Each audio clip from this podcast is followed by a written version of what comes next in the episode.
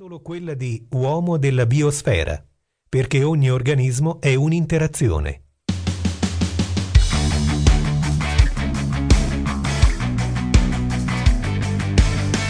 Gli ecologisti del profondo sostengono che la nostra cultura è di tipo tecnico-industriale, votata cioè alla venerazione della tecnica e dei processi produttivi come unico strumento di crescita, benessere, progresso individuali e sociali.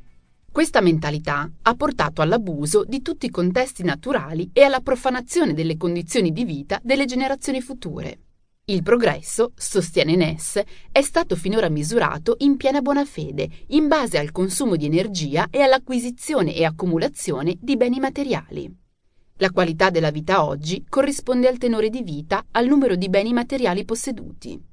L'ambiente, che contribuisce sensibilmente alla produzione dei beni materiali, è considerato alla stregua di un oggetto, al completo servizio dell'uomo. Il termine, usato per classificare questo comportamento, è antropocentrismo. In quest'ottica, il mondo e l'ambiente dipendono da un unico soggetto, l'uomo. L'ambiente e gli esseri viventi sono oggetti, macchine a disposizione dell'uomo che possiede un dominio incontrastato su di essi.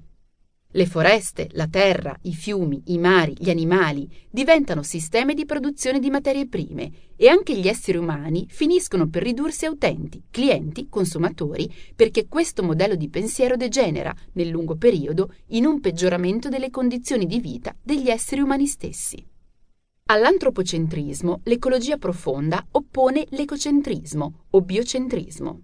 Secondo questa visione del mondo, non più tecnica, conseguenza di calcoli prudenziali o utilitaristici, ma empatica, frutto di un'intuizione originaria, l'ambiente, il mondo che ci circonda, deve essere vissuto nella sua infinita unità. Gli organismi sono nodi di una rete di relazioni intrinseche, valide per se stesse, senza alcuna utilità materiale. Ogni nodo è una totalità integrata, unica, indipendente, valida in se stessa. L'antropocentrismo, dicono gli ecologisti del profondo, è dualistico, tende a separare, a opporre. L'ecocentrismo è olistico, unisce, armonizza. Il tutto non può essere ridotto a una somma meccanica delle sue parti, perché tutto è in relazione inestricabile con tutto. Con questa nuova visione infinita del mondo, gli organismi e gli esseri umani non possono più essere isolati dal loro contesto naturale e lo sviluppo, il progresso, non sono più concepiti in termini di crescita economica, ma in termini di realizzazione profonda, spirituale. Questa realizzazione si fonda su un sistema di valori, i valori universali, rispetto per la vita, non violenza, solidarietà responsabile, spiritualità, sono indipendenti da ogni relazione di mezzo fine.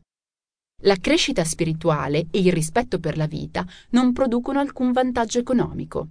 I valori devono presiedere a ogni decisione e a ogni azione degli esseri umani, non perché sono utili, ma perché sono giusti.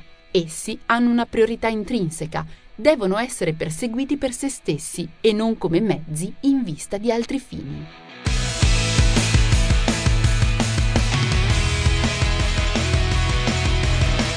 Lei dice anche che questa saggezza nasce da un'intuizione.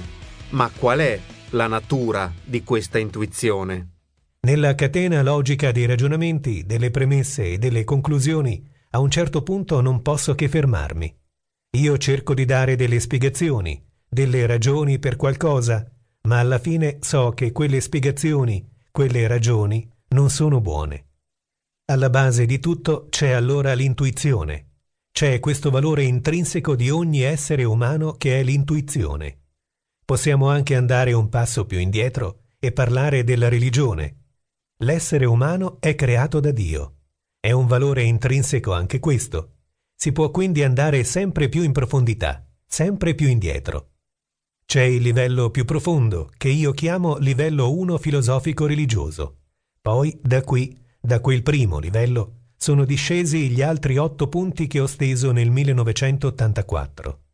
C'è quindi in alto il divino, la religione o la filosofia.